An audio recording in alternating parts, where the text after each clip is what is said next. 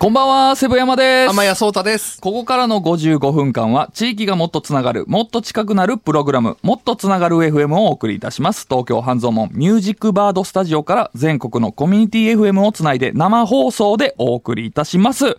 はい。というわけなんですけれども、あの、ちょっと冒頭からいきなり私ごとにはなってしまうんですけれども、セブ山から皆さんにちょっとお知らせをさせていただきたいと思います。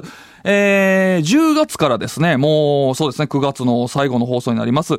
えー、来、来月の10月からこのもっとつながる FM という、えーラジオ番組、えーこちらの、えーまあ、チームにおいてですね、僕は今、えーメインパーソナリティとして今こうして喋らせていただいておりますけれども、10月から取材や、えー記事の企画なんかを担当するちょっと裏方に回らせていただこうかなというふうに考えております。で、えーまあ、これに伴い4月から半年にわたって、えー担当してきましたが、メインパーソナリティは、えー先ほどね、えー登場していただきました、天谷聡太さんに交代させていただこうと思っております。えー、と言ってもですね、番組に出なくなるわけではなくてですね、えー、まあいろんな、えー、もう本当に皆さんのね、えー全国のコミュニティ FM つないで、えー放送していこうと思っておりますので、皆さんの地元のこととかをね、いろいろ取材させていただきながら、えー、そういったレポートするという形で、えー番組登場させていただきつつというような感じで、えー関わらせていただければと思っております。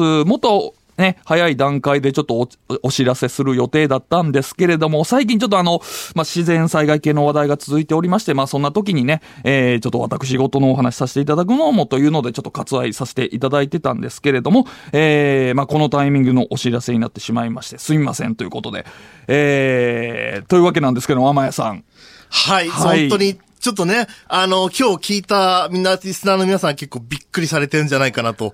本当にね、もっと前もってこう、お知らせを実はね、する予定でいろいろ予定も組んでたんですけれども、はい。ちょっとね、あの、それを上回る、まあそういう突発な出来事、災害とかが起こってしまって、はい。ちょっとね、本当にいきなり今日のこのタイミングでの発表ということになってしまって、そうですね。はい。ちょっとびっくりさせてしまって、と言いますけれども、でも本当にみんなびっくりしてくれてんのかなっていうのを思いながら、あの、番組のね、こう公式ツイッターとかで、重大発表ありますみたいな告知してくれてたんですけれども、みんな俺にそんな興味あるかなっていうのをちょっとね、ドキドキしてたんですけれども、甘谷さん。はい。でも本当にね、あの、はい最初この4月にスタートして、このもっとつながる FM。で、その立ち上げの時に、なんかそのパーソナリティを、まあ、はいどなたにしようかってなった時に、はい僕も真っ先にこう、ディレクターとしてセブ山さんを、あの推薦させていただいたんですよい。や、ありがたい。はい。もうやっぱり、まあ、かねてからやっぱりそういういろんなウェブライターとしていろんなところを飛び回って、はいそして繋いで、そして何よりやっぱりセブ山さん、こう、はいいろんな人の話をこう、面白がるのがすごく得意。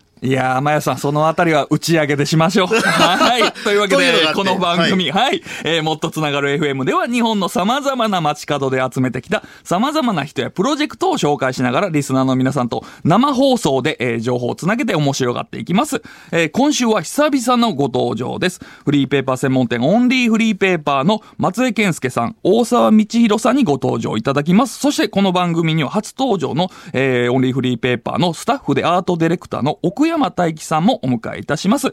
えー今週はオンリーフリーペーパー特集ということで、えーフリーペーパー専門店という珍しいタイプのお店ではあるんですけれども、まあ今だからこそ、えー改めてオンリーフリーペーパーさんのこれまでの足取りや、えー事件簿、そしてこれからの取り組みについてたっぷりお話を伺っていこうと思います。お楽しみに。というわけで、えーメール今回も募集させていただきます。えーまあ今回のメッセージテーマはですね、えーもうざっくりと番組へのメッセージ、質問を募集したいと思います。えーまあ、えーセブ山パメインパーソナリティもセブ山へのメッセージとか、番組のこれからに期待することとか、えー皆さんが取り扱ってほしい地元の話題、またはまあ、あの、これまでのね、半年続けてきました放送を振り返っての感想なんかも聞いてみたいと思っておりますので、えーぜひお送りいただければと思います。はい。で、えーメールアドレスは mtfm.musicbird.co.jp mtfm.musicbird.co.jp .jp。ツイッターのハッシュタグは番組名と同じもっとつながる FM 番組名と同じもっとつながる FM です。もっとつながるはひらがな、FM はローマ字でお願いします。メッセージにはどこの放送局で聞いているかも書き添えていただけると嬉しいです。それではこの後8時55分まで生放送です。よろしくお願いします。地域がもっとつながる、もっと近くなる、もっとつながる FM、東京半蔵門ミュージックバードスタジオからセブ山と、天谷聡太が生放送でお送りしております。はい。それで本日のゲストをお迎えしたいと思います。もっとつながる FM には久々のご登場です。フリーペーパー専門店、オンリーフリーペーパーさんから、松江健介さん、大沢道弘さん、奥山大樹さんです。よろしくお願いします。よろしくお願いします。オンリーフリーペーパーの松江です。はい、えー同じくオンリーフリーペーパーの大沢です。よろしくお願いします。はい、はじめまして、オンリーフリーペーパースタッフの奥山と言います。よろしくお願いします。よろしくお願いします。はい。というわけで、えー松江さん、大沢さんはね、これまでも何度もはい登場してくださっていたんですけれども、奥山さんはちょっと初めてということで、じゃあ一応ちょっとじゃあ自己紹介をお願いしてもよろしいでしょうえっと、か。奥山大樹と言います。はいえっと、今はフリーのデザイナーをしながら、えっと、地元の岡山で、えっと、実家のいちご農園のブランディングや、えっと、農家直営のカフェの運営などをしています。えっと、オンリーフリーペーパーには2012年頃の、えっと、渋谷パルコ時代に僕もともとフリーペーパー作ってたんですけど、それをきっかけに、えっと合流しまして、はいえっと店舗のスタッフをやりながら、えっとお店の運営やイベントの企画とか全体のアートディレクションなどを担担当させていただいてます。へえ、ご実家、いちご農園っていうところがすごい気になったんですけども。ありがとうございます。いいですね、い。ちご農園。いいちごはもうお好きなんですか？そうですね、もう体の80%い。ちごでできてるんじゃああ、ないかいいですね、いいですはね。キティちゃんのような。あ そうですね。奥山さん、ありがとうございます。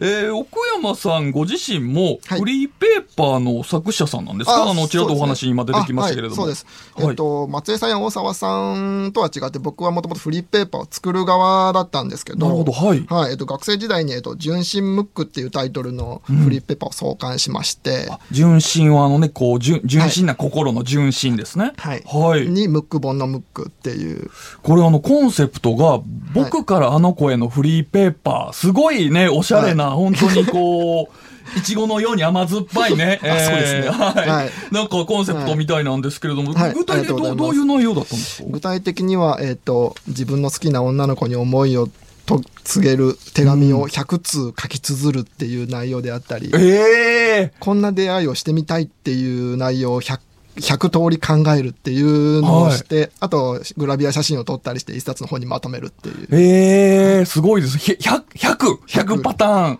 し修行でしたね。ええす、ちょっと、ちょっと狂気も感じますけどね。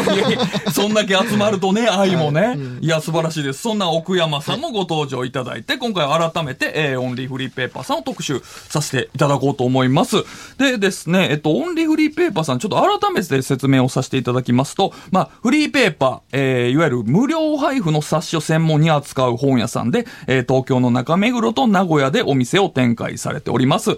えーまあ、このフリーペーパーというジャンルがですね、本当にこう、まあ、何回もこう、お話を聞いていくうちに、本当に奥が深いなと思うんですけれども、例えばその、妄想しか書いていないけど、えー月間で占いを出しているフリーペーパーとか、えー長野の村のイケてるおじいちゃん、おばあちゃんたちを特集したフリーペーパーとか、本当にその、個人のクリエイターさんたちが自分の、えーまあ、愛が深いものとか、えー自分の世界観っていうのをこう、世の中に発信するための、まあ、いわゆる本当にこう、なんて言うんでしょう、こう、ツールとしてね、えーフリーペーパーという形で発信されているって。それをまあ、扱われているのが、まあ、オンリーフリーペーパーさんということなんですけれども、えー、まあ、今回ですね、えー、オンリーフリーペーパーさん特集させていただくにあたりまして、えー、オンリーフリーペーパーさんのこれまでの部分は前半振り返っていきたいと思います。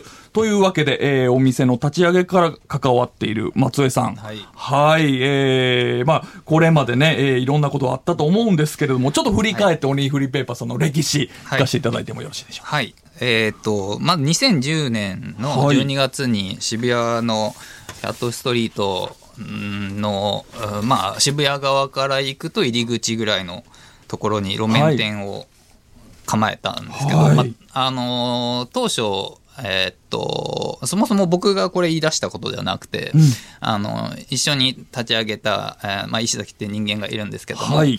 あーまあ、彼がそもそも、えーまあ、言い出しっぺというか、はい。えーまあ、彼がもともと本屋をやりたかったんですね。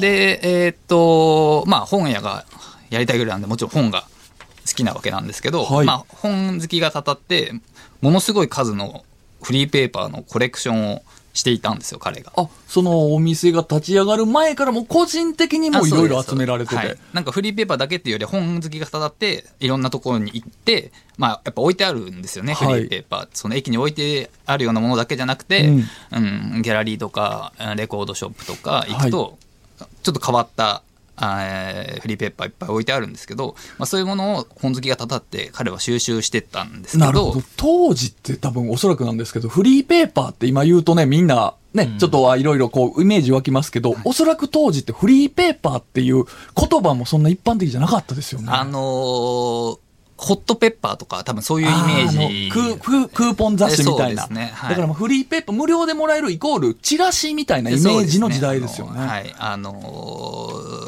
求人誌とか、うん。あの、そういうイメージが強かったと思うんですけど、まあ彼は自分がもちろん収集してて、はい面白いながらって知ってたんで、ううんん、まあ本屋、うん変わった本屋、あただ本屋やるやるんじゃなくて、うん。まあ当時もすごい面白い本屋いっぱいあったんで、なんかそういう同じ文脈でやるよりはちょっと新しいことやりたいなっていうのがあった中で、その自分が集めたフリーペーパーと本屋っていうのが、まあ重なって、まあすごいざっくりと言うとなんですけど、うん。うんまあ、最終的にフリーペーパー専門店という形になって、まあ、彼がそういうのをやりたいっていう、あまあ、彼とは前の前職の同僚だったんですけど、ああ、なるほど。そういう接点だったんですね。そうですね。はい。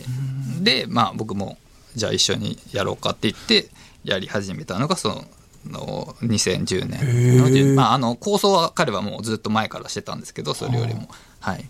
前職、ちなみにそのほ本本系みたいな全然あのファッション関係でしたへえ、そこから仲良くなって立ちえ上げて。そうですね。はい。へえ、すごいですね。あのーなんかやっぱり、いきなりね、キャットストリート渋谷のあの原宿との間の、そこってなんか、あの、決めてたのあるんですか？まあ、あの、フリーペーパー専門店って、まあ、世界でも初みたいだったんで、うーんと、まあ、よくわからないじゃないですか、やっぱり。言ったところで。なんか面白そうだけど、よくわからないんで、うんうんうん。例えばなんかこう、知る人ぞ知るみたいなアパートの何階とかでやっても、もう誰も見向きもしないっていうのがあったんで、とりあえず人の目に触れる、で、カルチャーの中心である場所ってなった時に、そこに行き着いたんとりあえずトラフィックが一番ある場所ってところでね、そうですねとりあえずは。なるほどうんとりあえず人の目に触れるっていった意味が一番。うんそうですね。確かに、どんなに面白い人でもね、こう自分の部屋にこもってコツコツやっててもじゃなくて、本当に世の中の人、多くの人に知ってもらってからがスタートですもんね。からって感じで。なるほど、なるほど。そんなじゃあ、渋谷で始まったオンリーフリーペーパーさんなんですけれども、今は、えっと、中目黒と名古屋にあるっていうことで、はいまあ、どういう感じでこう、店舗をね、えーこれはね、はい。結構長くなるんですけど、あまあまあその最初に渋谷に出してから、はいまあすごいざっくり言うとですけど、えーまあ8ヶ月ぐらいで、まず渋谷のパルコに行きま、移りました。はい。その、8ヶ月だったんですね。8ヶ月ぐらいで、うんはい。で、そのお店を閉めて、はい渋谷のパルコに行って、渋谷のパルコに行った間も回数を何6階から4階に移ったりとか、うんいろいろしてたんですけど、はいで、2014年に一回渋谷のパルコ店も閉じることに、2013年か14年かはちょっと覚えてないんですけど、うん。なって、まあ、はい。それとちょっと後に今度その、えーっと東小金井市っていうちょっとあのはい。多摩多摩地区の方のはい。ローカルな場所なんですけども、はい。えーそこに、えーお店を出すことになっうん。て、えーその間も店舗という形ではないんですけど渋谷パルコにちょっと場所貸しみたいな形でうん。一部残ることになったんで、ん。しばらくは東小金井とん。パルコに、まあ、ちょっと残骸的なものが あるっていう 2, 拠点で。まあ、渋谷に関しては、あ、渋谷に関しては棚重機一つ二つぐらいなんで、そんなに人が溜まれる場所でもないって感じだなるほど。ったん。ですよね。。それだけ、まあ、お置けるのもそそんなに多くないしね。うので、これはな、なぜ、そう、そうしたんですか？なぜそういう形とまあなんかこう一緒にきあのまあなんですかね。タイミングとか、うん。あの縁とかあってあまりこう策略的なところはなくてなるほど、なるほど。あの。人の縁とか声かけてもらったタイミングとかそういうのがあったり、なるほど。えー、まあ出会いを大切にしながら、まあ声かけていただいたら、まあちょっと一緒にやりたいっていうので、いろいろと場所を変えながら。それで、えーまあ、パルコが2016年に改,、はい。改装で一時閉まる。あもうすぐオープンすると思いますけど改装の後は。あ、そうですね。はい。で、えー一回パルコが、えーなくなったんで、はい。しばらく小金井だけになったんですけど、うん。えー昨年の9月かな？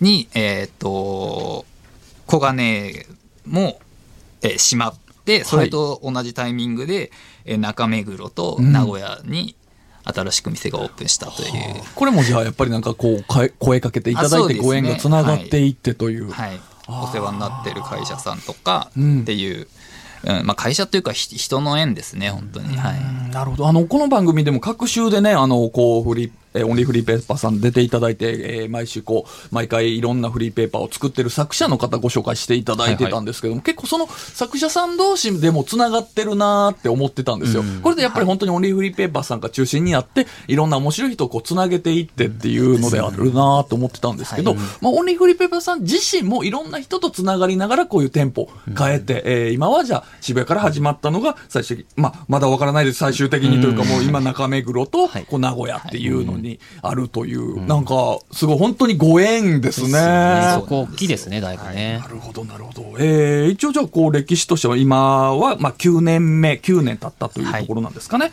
なるほど、なるほど。はい。まあ、そんなオンリーフリーペーパーさんなんですけれども、なんかちょっとやっぱり数々ねん、事件があったとお話聞いたんですけれども。ね順風満帆っていうわけではないんですね、もちろんね。そうなんですか、大沢さん。はい。何かじ、ね事件簿。まあそうですね、9年やってるとね、ね、何かいろいろありますよ。そうそう、一個は、いい話ばかりでは全然なくてですね、はいさっき説明あった、まあ、奥山さんのちょっと話に関わってくるんですけど、はいあの、岡山の方に、あのー、岡山一応農園もちろんあるんですけど、そこでスタッフでちょっと、旅行じゃないですか、遊びに行くっていう、まあ、企画を毎年夏ぐらいしてるんですね。はい。その中で、まあ、ちょっと近くにあるちょっと車で行くとこなんですけども、はい魚を取って、はいそこで料理をして、その場で食べるって、ちょっとまあ遊びみたいなことやってたんですね。はい。あ、まあ、それは業務とはまた違う部分で。本当は遊び、本当は遊びなんですけどね。はい。本当、ただただ楽しみましょうって感じなんですけどはいも、はい。そこで、まあちょっと、実際僕そこの前にいなかったんですけども、あの、魚を釣り上げてる途中で、途中でなんか松江さんがなんか、いてててって言い出したらしくて、はいうん事件だはいそうですね、何何ってなったら、エイに刺されたってことになってて、しばらく手が痺れたっていうのが、このオンフリーの中の結構な事件簿で。あそうなんですか？あの、なんか業務に関わる事件が消えるのかなと思ったら、思ったんですけどね松井さんが A に刺されたという事件そう。なんですよ。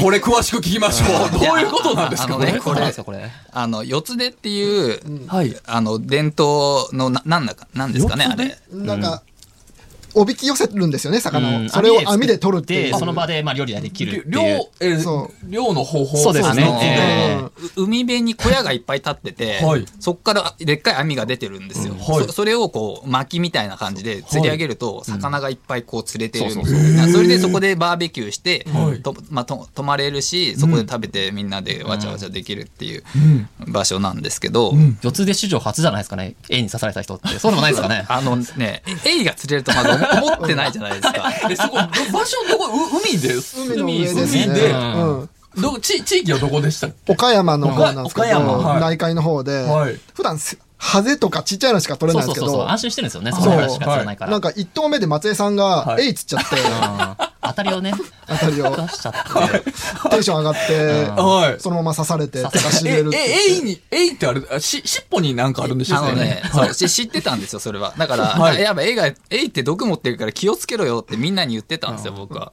あ、はい。さ、いき自分からなり、はいもう、いきなりバッて来たんじゃなくて、つえ、もう、あの、げたらいたんで、もう、はいあわかるじゃないですか、はいあげていたらエイが。はい。で、やばいと思って、はい。みやっぱテンション上がるんですけど、うん。いや、エイ毒あるからみんな気をつけた方がいいよ、触るとき、つって、いつ接触したかもわかんないけど、言った本人が刺される。自分で言って自分がエイに刺されるってめちゃ振り、ミラクルを。振りが効いてるじゃないですか。気をつけな気をつけろよ。なんて面白いことするんだ。でもね、僕聞くところによると、エイって結構毒強いって聞くんですけど、だ大丈夫だったんですかそれは？いや、まあ、しばらくしびれ、しばらく痺れてましたよ。いやいやいや。手が。テンションだ松江さんがだ下がり。痺れるって面白いんですよね。フリーペーパー関係ないし。まあまあ、今笑って話されてるということは、まあまあ、じゃあまあ、ちょっと、今痛かった痺れはあったけれども、今はじゃあもう大丈夫なんですね。面白何年前の話だな。そうですね。これがオンフレ最大の受験簿っていうか。これが最大ですか？そんなことはないよ。そんなことはないかもしれないですけど、やっぱりびっいくりした。やいやいや、すごいまあ話ですけれども、あの、大沢さんでもなんかこう、な何か業務に関わるような事件もしあれば、はい。そうですねちょっとこれは自分は直接、はいあの、詳しくはないですけど、はい頑張って作ったウェブマガジンが突然ウイルスにかかってだ全然ダメになるっていう。おああ、何ですか、そうですね何ですか。はい毒とかウイルスとか。ちょっと、オリフリーペーパーでやっぱり、あの、マネタイズができてないっていうか、あの、はい。一番苦労してるのは金銭面で、まあ、あの、フリーペーパーをこう皆さんに今持っていっていただくというね、お店ですから、なかなか、はい。今でこそなんですけど、はい。その、パルコ当時ですね、うんパルコに入ってた当時どうやって金銭を上げていくかっていうので、かなりいろいろ試行錯誤は繰り返しつつ、はい。毎回、えっと、ボコボコにやられて泣きながら帰るみたいなことを、うん、まあまあ、いろんなことをね、はい試されてて。その中の一つに、えっと、ウェブマガジンを作ろうって盛り上がった時がありまして、はい。で、まあそのあたりね、ウェブマガジンでね、あの、PV とかも増えると、まあ、マネタイズができてっていうのがありますから。ははいい。で、オンリーフリーペーパーって、あの、フリーペーパーっていう媒媒体も、あの、書店っていう、あの、携帯も、かなりアナログなとことなので、はい。えっと、結構課題の一つに、えっと、ネットとか新しい技術とどう連携を取っていこうみたいなことがありまして、はい。で、あのーよし、ウェブマガジンだって結構あの早い段階、2013年ぐらいですかね。あの、今でいうオンドメディアみたいな感じで始めようっていう。そうですね。これ、はい2013年ぐらいだったらね、これから盛り上がってくるぐらいの時ですよね。ねはい結構まあ、いち早くいち早く。やはい。って、結構コンテンツももりもりで、フリーペーパー発行者さんのインタビューのページがあったり、なるほど。はい。あとフリーペーパー社さん、発行者さんのはい。それぞれのブログが書けるようになっていたり、うん。あとその、えっと、もちろんオニフリーペーパーの情報の発信だとか、イベントの告知やレポート、うん。あと、一番大きいのがフリーペーパーのアーカイブを作っておけるっていうなるほど。いや、めちゃくちゃはい面白そうですね。やっぱフリーペーパー作られる作家さんたちも面白い方多いですからね。ねはいいや、面白そうなウェブマガジンじゃないですか。生の声を聞きながらバックナンバーを読もうみたいな、はい。かなりリッチなものを作ったんですけど、はいあのー今でこそなんですけど、なんていうか、あの当時もそうな、なんか僕、一人でやってたんですよ、それを。はい、一人で。はい。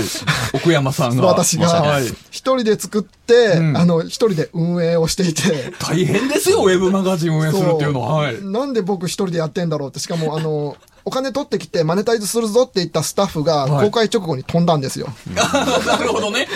まあ、そういう事件もありながら。ありながら、はい。結構入れ替わりが激しいので、はいスタッフの、うん飛びまして、うんで、お金をどうしようかっていうのを棚上げにしつつ、どんどん更新しなければならないという負の呪縛に陥りまして、はい。で、本当に泣きながら更新して、なんでこんなもん作ってんだよ、僕はって、こんなもん消えてなくなれと思ってたら、はいあの、ウイルスに感染して消えました。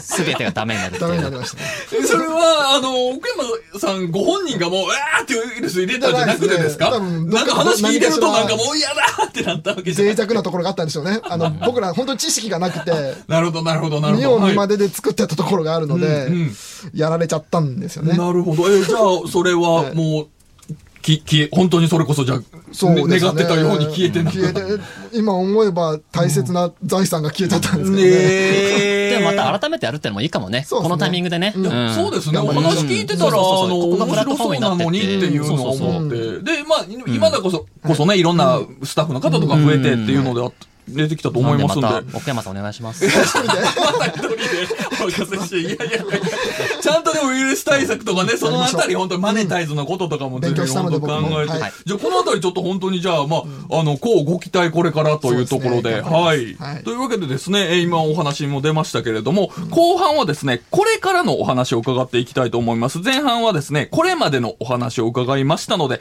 えー後半はオンリーフリーペーパーさんのこれからのお話聞いていきたいと思います。いますというわけでですね、えー後半に差し掛かる前にまたメールを募集させていただきたいと思います。番組名へのメッセージ、えーセブヤマネへのメッセージとか、えー取り扱ってほしい地元の話題、番組にこれから期待することなど何でもいいので送ってください。メールアドレスは mtfm.musicbird.co.jp mtfm.musicbird.co.jp です。ツイッターのハッシュタグは番組名と同じもっとつながる FM。番組名ともっと、えー失礼しました。番組名と同じもっとつながる FM です。もっとつながるはひらがな、FM はローマ字でお願いします。メッセージにはどこの放送局で聞いているかも書き添えていただけると嬉しいです。それではオンリーフリーペーパーの皆さん、後半もよろしくお願いします。よろしくお願いします。地域がもっとつながる、もっと近くなる、もっとつながる FM、東京半蔵門ミュージックバードスタジオから生放送でお送りしております。今週はフリーペーパー専門店、オンリーフリーペーパーさんを特集させていただいております。えーここまではですね、えー創業からこれまでの話を伺ってきましたが、えー後半ではこれからのお話を聞いていきたいと思います。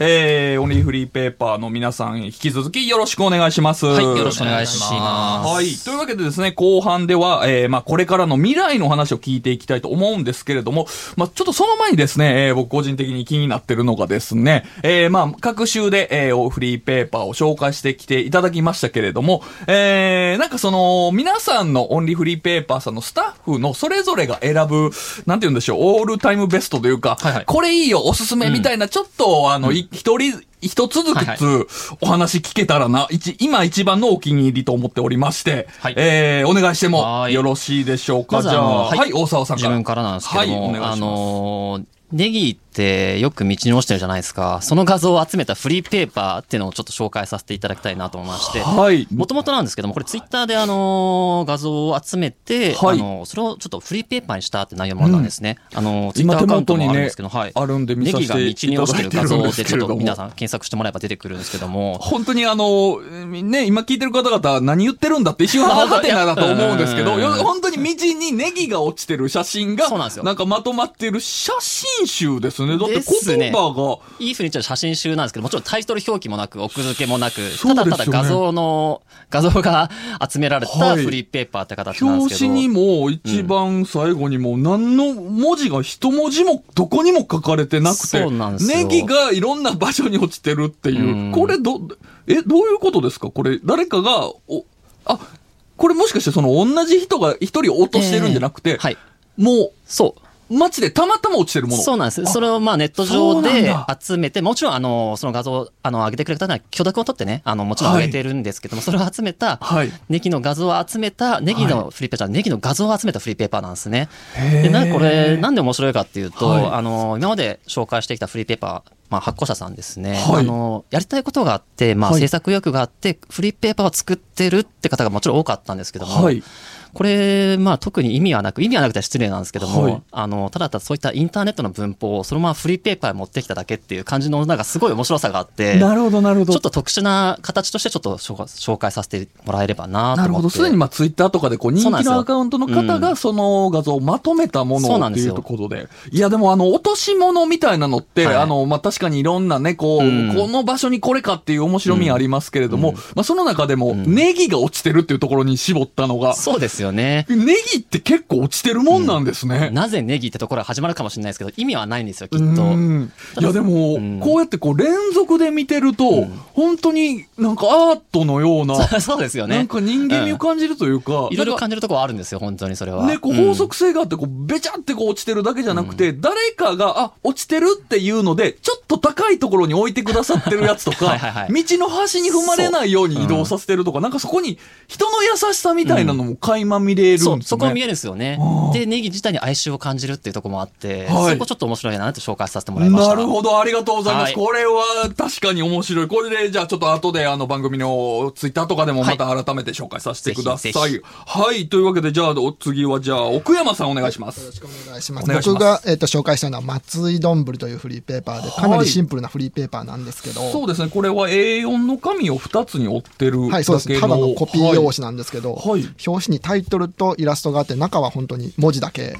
うん。何が書いてあるのかっていうと、その松井どんぶりを発行している松井一馬さんっていう青年の、はいあの、コラムが書いてあるだけなんですけど、なるほど。松井どんぶりというのがこのフリーペーパーのタイトルあそうで、ね松井さんのコラム。コラムというかなんというか、ー日頃思ってることを書いてる、今でいうブログなんですけど、ブログを紙でやってるみたいな感じなんですけどね。で、中身が面白くて、松井さん文才があるんですけど、はい松井さんの生い立ちも面白くて、はいあの、お父さんがはい。反社会、なるほど、なるほど、なるほど。えーなるほど、なるほど。なんですけどはい。そんな彼が、あの、ドキュン撲滅を推進していくっていう。ああ、いわゆるだから、その、ちょっとこう、まあ、いマイルドヤンキーって言うんですかね、今風に言うと。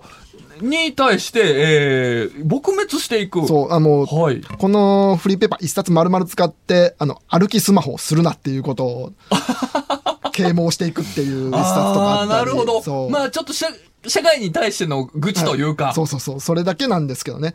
いや、でもあのーね、最近だと歩きスマホにしてる人にぶつかりに行くおじさんっているじゃないですか。肩をバーンってぶつけに女の子とかにね。うん。あんなの本当最低だなって思うんですけれども、そうじゃなくてこういう作品として、フリーペーパーとして一個ね、世の中に作品にして投げかけることによるっていう、よっぽど健全ですよね。そうなんです。。かなり健全で、うんで、今ネットでそういうこと言ってる人もフリーペーパーやればいいなって思ってるところがありまして、確かにねフ。リーペーパーなら炎上しないんですよ。確かに確かに確かにね。誰も痛い目を見ないっていう。確かに。この紙なんで燃え、うん燃えちゃうかもしれないんですけれども物理的にはね。でもなんかそこに対して本当に自分の主張っていうのはこういう形で投げかけていくのっていうのは確かにありかもしれないですね。なんでこういうのを紹介したいかと思ったの思ったかっていうと、はいあのかなりあのフリーペーパーのハードルを下げたというか、ああ。誰でもフー。リーペーパー作っていいんだなって思ってくれた人がたくさんいて、松井どんぶりをきっかけに。うんで、このフリーペーパーに触発されてフリーペーパー作ったんですっていう人が、この後はい続々と来まして、はい。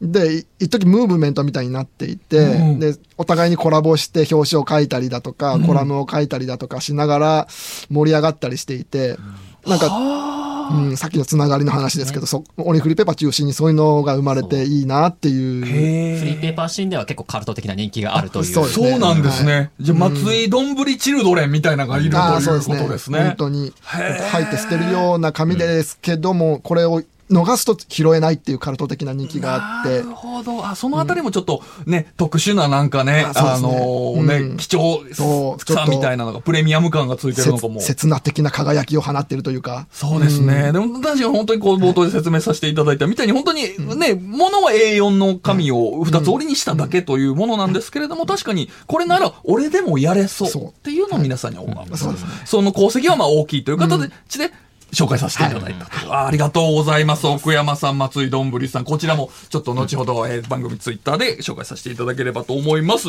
というわけで、じゃあ、あの、3人目、松江さん、はい。お願いしてもよろしいでしょうか、おすすめの。はい、あの、僕あ、今まで紹介したフリーペーパーは、はいあの過去に、まあ、松井さんは気まぐれでたまに作るんですけど、はい基本的には過去に発行されてたもので、はい。現在は発行されてない。そうなんですね。まあ、ちょっとこ企画もう。のだったりとか、単発ものだったりする。なるほど、なるほど。ネギのはね、あの、はいこう、単発で出されて、松井どんぶりさんは不定期でという感じで。ははい。まあ、せっかくなんで現行で発行あ今もう手に入るものの方がいいですねこう僕はちょっと紹介したいなと思うんですけど、はいえー最近創刊された「ラブホ図鑑」っていうフリーペーパーなんですけどラブホ図鑑、いわゆる、まあ、ラブホテルですね。はい。あそうですねああの、ー、はいはいはい。えー創刊号は大阪編って書いてあるんですけど、はい。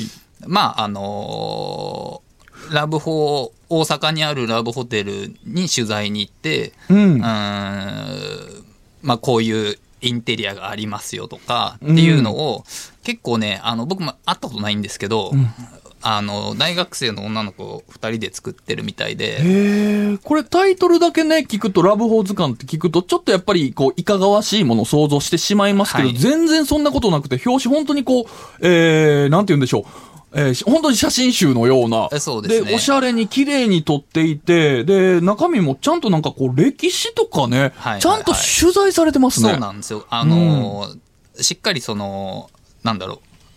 あのーなんていうんですかね。よ横島な感じがないというか、うんうんすすごい誠実に、はい。なんだけど、やっぱりちょっと若さがあるから、なんかおちゃらけてる感じもちょっとあるっていう、うんなんかその、加減がすごい良くて、あと、まあ、あの、おっしゃってましたけど、デザインもすごいセンスを感じるというか、うん。で、あのーこれね、あの、僕ちょっと、お大体こうフリーペーパー、紹介するフリーペーパーとか、はい。発行者の人と今まで話して、どういう感じで作ってるとか話して、はい。ものを元にこう、お話ししたりしてる、とか、はい。んですけど、んこの人たちは会ったことないんで、はい。ここれ想像なんですけど、はい。あの、これ、ね、すごいのが、うんあの、すごいと思ってるだけなんですけど、はい。まあこう、ラブホテルの図鑑とか出すと、はい。あの、まあ、さっきのネギとかもそうですけど、はい。それに対して、まあ、今まで出てたあの縄文の方とかもそうですけど、うんそれに対してすごい愛があって好きなんだ好きだから作ったんだみたいなあのまあなネギはちょっと違う 違いますけど、はいまあ愛がね愛があって作ってると思うんですけど、はい。なんかこのね、ラブフォー図鑑、このラブフォー図鑑に関しては、まあ、あのはい。興味はあるんでしょうけど、はい。なんかこう、なんだろうな、こう、ラブフォード図鑑うん。で作ったら面白そうだよねみたいなはい。ところもちょっと感じるんですあよね。あ、なるほど、なるほど。客観的に私たちがこういうこと、こういうものを作ったらちょっと面白いんじゃないみたいなこう自己分析みたいなうん。のの末にこれを作った感じをね、僕はそうですけど、ちょっと俯瞰的なところからものを見てる。はい。あすすごい僕はいい意味で言ってるんですけどそれは、はいなんかいやらしいとかじゃなくて、うんうんうん。なんかそのじ自分たちの属性を生かしてこれを作ってる感情をねちょっとなるほど、なるほど。るんですよね。この、どういう冊子なのかよりも、誰が作ってるのかみたいなところに結構、うんそうですね。面白さみたいなところ。ろがあって。はあ、はあはあはあ、なるほど、なるほど。で、なんかこう、あの、お女の子二人とはいラブホテルって、なんかこう、あんまりこう、そんなに結びつかないじゃないですうか。か確かに、はい。なんかその辺もすごい、そのギャップがすごい面白いなとう思って。んまあ、確かにそういうね、えっ、と、女子大生でしたっけ？が、はい二人で作ってるからこそ、まあ、いやらしさがそんな出てこないっていうのもね、あの、ねラブホテル題材としてはちょっといやらしいかもしれないんですけれども、まあ、この冊子自体は全然、ポップなんですよね。うんめちゃくちゃポップにできてて。なるほど。その分析ってでも、奥す、あの、予想ですよね。完全に憶測です。でもなんか、あの、ちょっとわかるような気がする。この冊子からそのあたり伝わってだからね、これ。本当にラブホテルの景観とか、はいあの、建築美とかがはい好きで作ってたら本当に申し訳ないんですけど、は いそうですよね。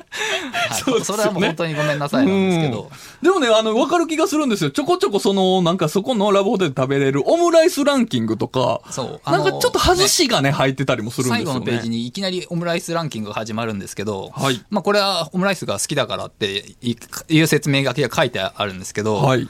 あのね、オムライスランキング説明するぐらいだから、ん。みんなにすごい紹介したい美味しいのがあるんだって思うじゃないですか。はい。全なんか1位も消去法で致し方なく 本当だこれみたいな。確かによ読んでみると、この3つの中では一番美味しかったみたいな、その、なんか、これの何が良かったじゃなくて。消去法で1位みたいな。えなんでそんな後ろ向きなランキングをいきなり最後に全く文脈もないランキングが始まったのかなっていう。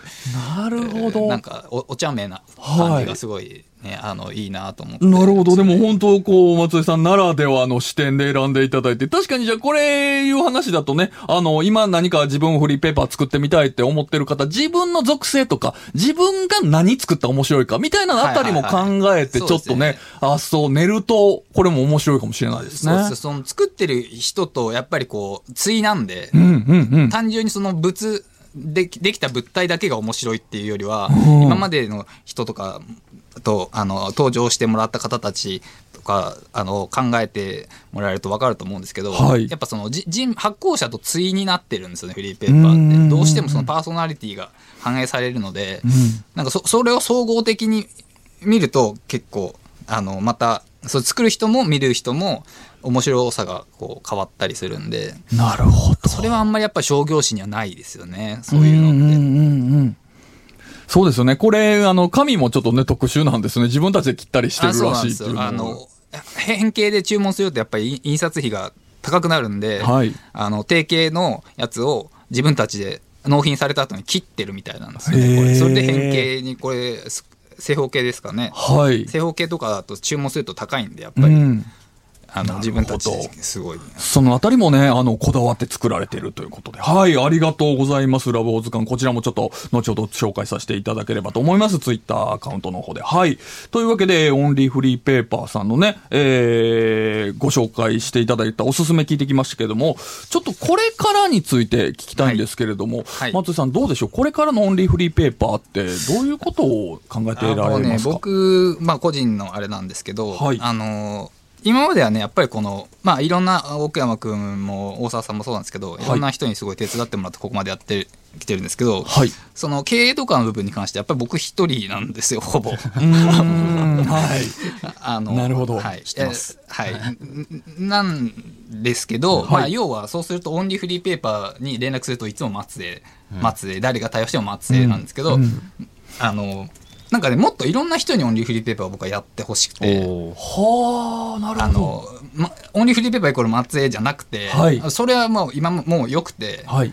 うんオンリーフリーペーパーやりたいなっていう人が、うん。じゃああのやってくださいっていう、まあ、例えばなんだろうカフェとかやってる人がうち、でもちょっとやってみたいっていう人がいたらじゃあやってくださいっていう感じでまあのれん分けというかフランチャイズというかそういう形態で全国にこうあってほしいんですよ。まあ、要はやっぱり全国にいるじゃないですか作ってる人って。はいで全国にやっぱ読みたい人もいるのに、うんなんかこう東京に変わった店があるんだよっていう状況だけだと、はいやっぱり広まらないんですよねその文化っていうのは。うん。で作ってる人も全国にいるし読みたい人も全国にいるのに東京にだけしかあんま名古屋にもありますけどないっていうのは、はいまあ、ちょっとおかしなことなので、うん、なんかこうオンリーフリーペーパーっていうものをちょっと面白そうだから僕もやってみたいなっていう人たちにやってもらいながらこう拡散していくっていうのをちょっと考えてなるほどまあ、オンリーフリーペーパーっていうものを、こう、一個のお店じゃなくて、もう本当文化として広めていきたいっていう感じですかね。結果的にそうするとまあフリーペーパー文化の裾も広がるのでそういうことですよね。はい、やっぱり流通場所がないと作る人も増えないので、うん作ってもじゃあどこに置くって話になっちゃうじゃないですか。はい。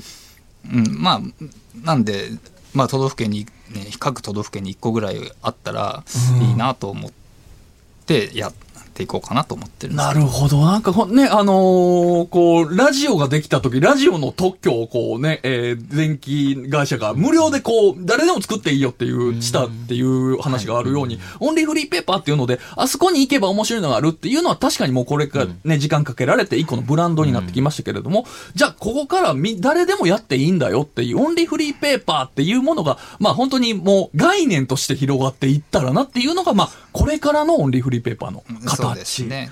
はあ、じゃあこれ、聞いてくださってる、ラジオね、聞いてくださってる人たちが、え、じゃあちょっと私もこの、長崎にいるんですけれども、北海道にいるんですけれども、やってみたいですっていう声を上げたら、あそうですね。あのちょっと今のところ僕らは無料では考えてないんですけど、ああ、なるほど、なるほど。はい。そその辺はあの運営上のあれもあるんで、はい。まあでもなんかあの、うん。そうそういうふうに広がっていったらいいなっていうそうですね。まあ、あの、お互いいい形でっていうはい形ですよね。なるほど、なるほど。ああと時間まだ大丈夫です大丈夫ですはいあのさっきねウェブマガジンの話もありましたけど、はい。まあそのねアーカイブっていうものに関してもちょっと今動いてるのがありまして、はい。まあフリーペーパーねやっぱなくなっちゃうともうそれまでなので、はい。造反とかないんでうん。基本的には、まあそれのアーカイブをウェブでできるっていうものをまあちょっと着手してるんですけど、はい。ただそのウェブで見れるだけじゃなくて、うん。そこにやっぱりコミュニティを作りたくて、はい。まあ要はフリーペーパーってあの発行部数でしか数字を測れないんですよ。はい。何万部発行しましたって、うん。その後にじゃあ実際発行したけどどういう反響があって何人の人が手に取ったかっていうのがはい。わからないわけじゃないですか、うん。はい。DM とかをしない限り、はい。なんかそういう後の反応っていうのを例えばレビューとかコメントとかできたりとかっていうその仲介のサイト。その話、ちょっと激アツになりそうなんで、アフタートークでやりましょう。番組終了後にアフタートークっていうのをやってるので、いや、ちょっと僕は聞いてみたいんです。じっくり聞いてみたいので、今じゃないかなと思いました。はい。失礼しました。すいません。いやいやありがとうありがとう。逆にありがとうございます。いや、失礼しました、失礼しました。なので、ぜひこの後のアフタートークもお楽しみいただければと思います。というわけでですね、えー今週のもっとつながる FM はフリーペーパー専門店、オンリーフリーペーパーさんを特集させていただきました。えースタッフの松江さん、大沢さん、奥山さん、ありがとうございました。ありがとうございました。東京半蔵門ミュージックバードスタジオから生放送でお送りしてまいりました。もっとつながる FM いかがだったでしょうか？時間が許す限り、えーいただいたメッセージ紹介していきたいと思います。天谷さんお願いします。はい、えー、広島レディオビンゴからシロッポさん。はいえー、開始当初から聞かせてもらってます。もともと渋山さんのおしゃべりが大好きで、えー、もっつなを聞き始めましたが、聞くたび自分の知らない世界が広がって本当に毎日楽しかったです。ありがとうございます。セブ山さんが新しい世界を知るたびに声のトーンを上げて、時には驚き、笑い、新鮮に反応されていて、面白いものを知る時間をラジオを通じて共有できたのが本当に嬉しかったです。あーお手本のようなメッセージありがとうございます。嬉しいです。えーポンタさん、セブ山さんと他の人の掛け合いが好きなので、またいつかメイン MC でラジオやってください。ありがとうございます。はい、ありがとうございます。モヒートさん、えー、同じ時間をラジオで過ごせて本当に半年間楽しかったです。これからももつなに関わってくれることを願って応援し続けます。これからも元気な姿見せてください。ありがとうございます。もう本当泣いちゃいそうなんで、このあたりで締めさせていただこうと思います。えー、まあ、あの、番組はですね、えーまだまだ続きますので、僕はまあ、裏方として、えー、かからせていただきます。まあ、あの、卒業っていう形じゃなくて、あの、まあ、部署移動というふうに考えていただければと思います。えー、番組はこれからも、えー、毎週木曜夜8時からお送りさせていただきますので、ぜひこれからもお付き合いいただければと思います。というわけで、えー、半年間どうもありがとうございました。お相手は、セブヤマでした。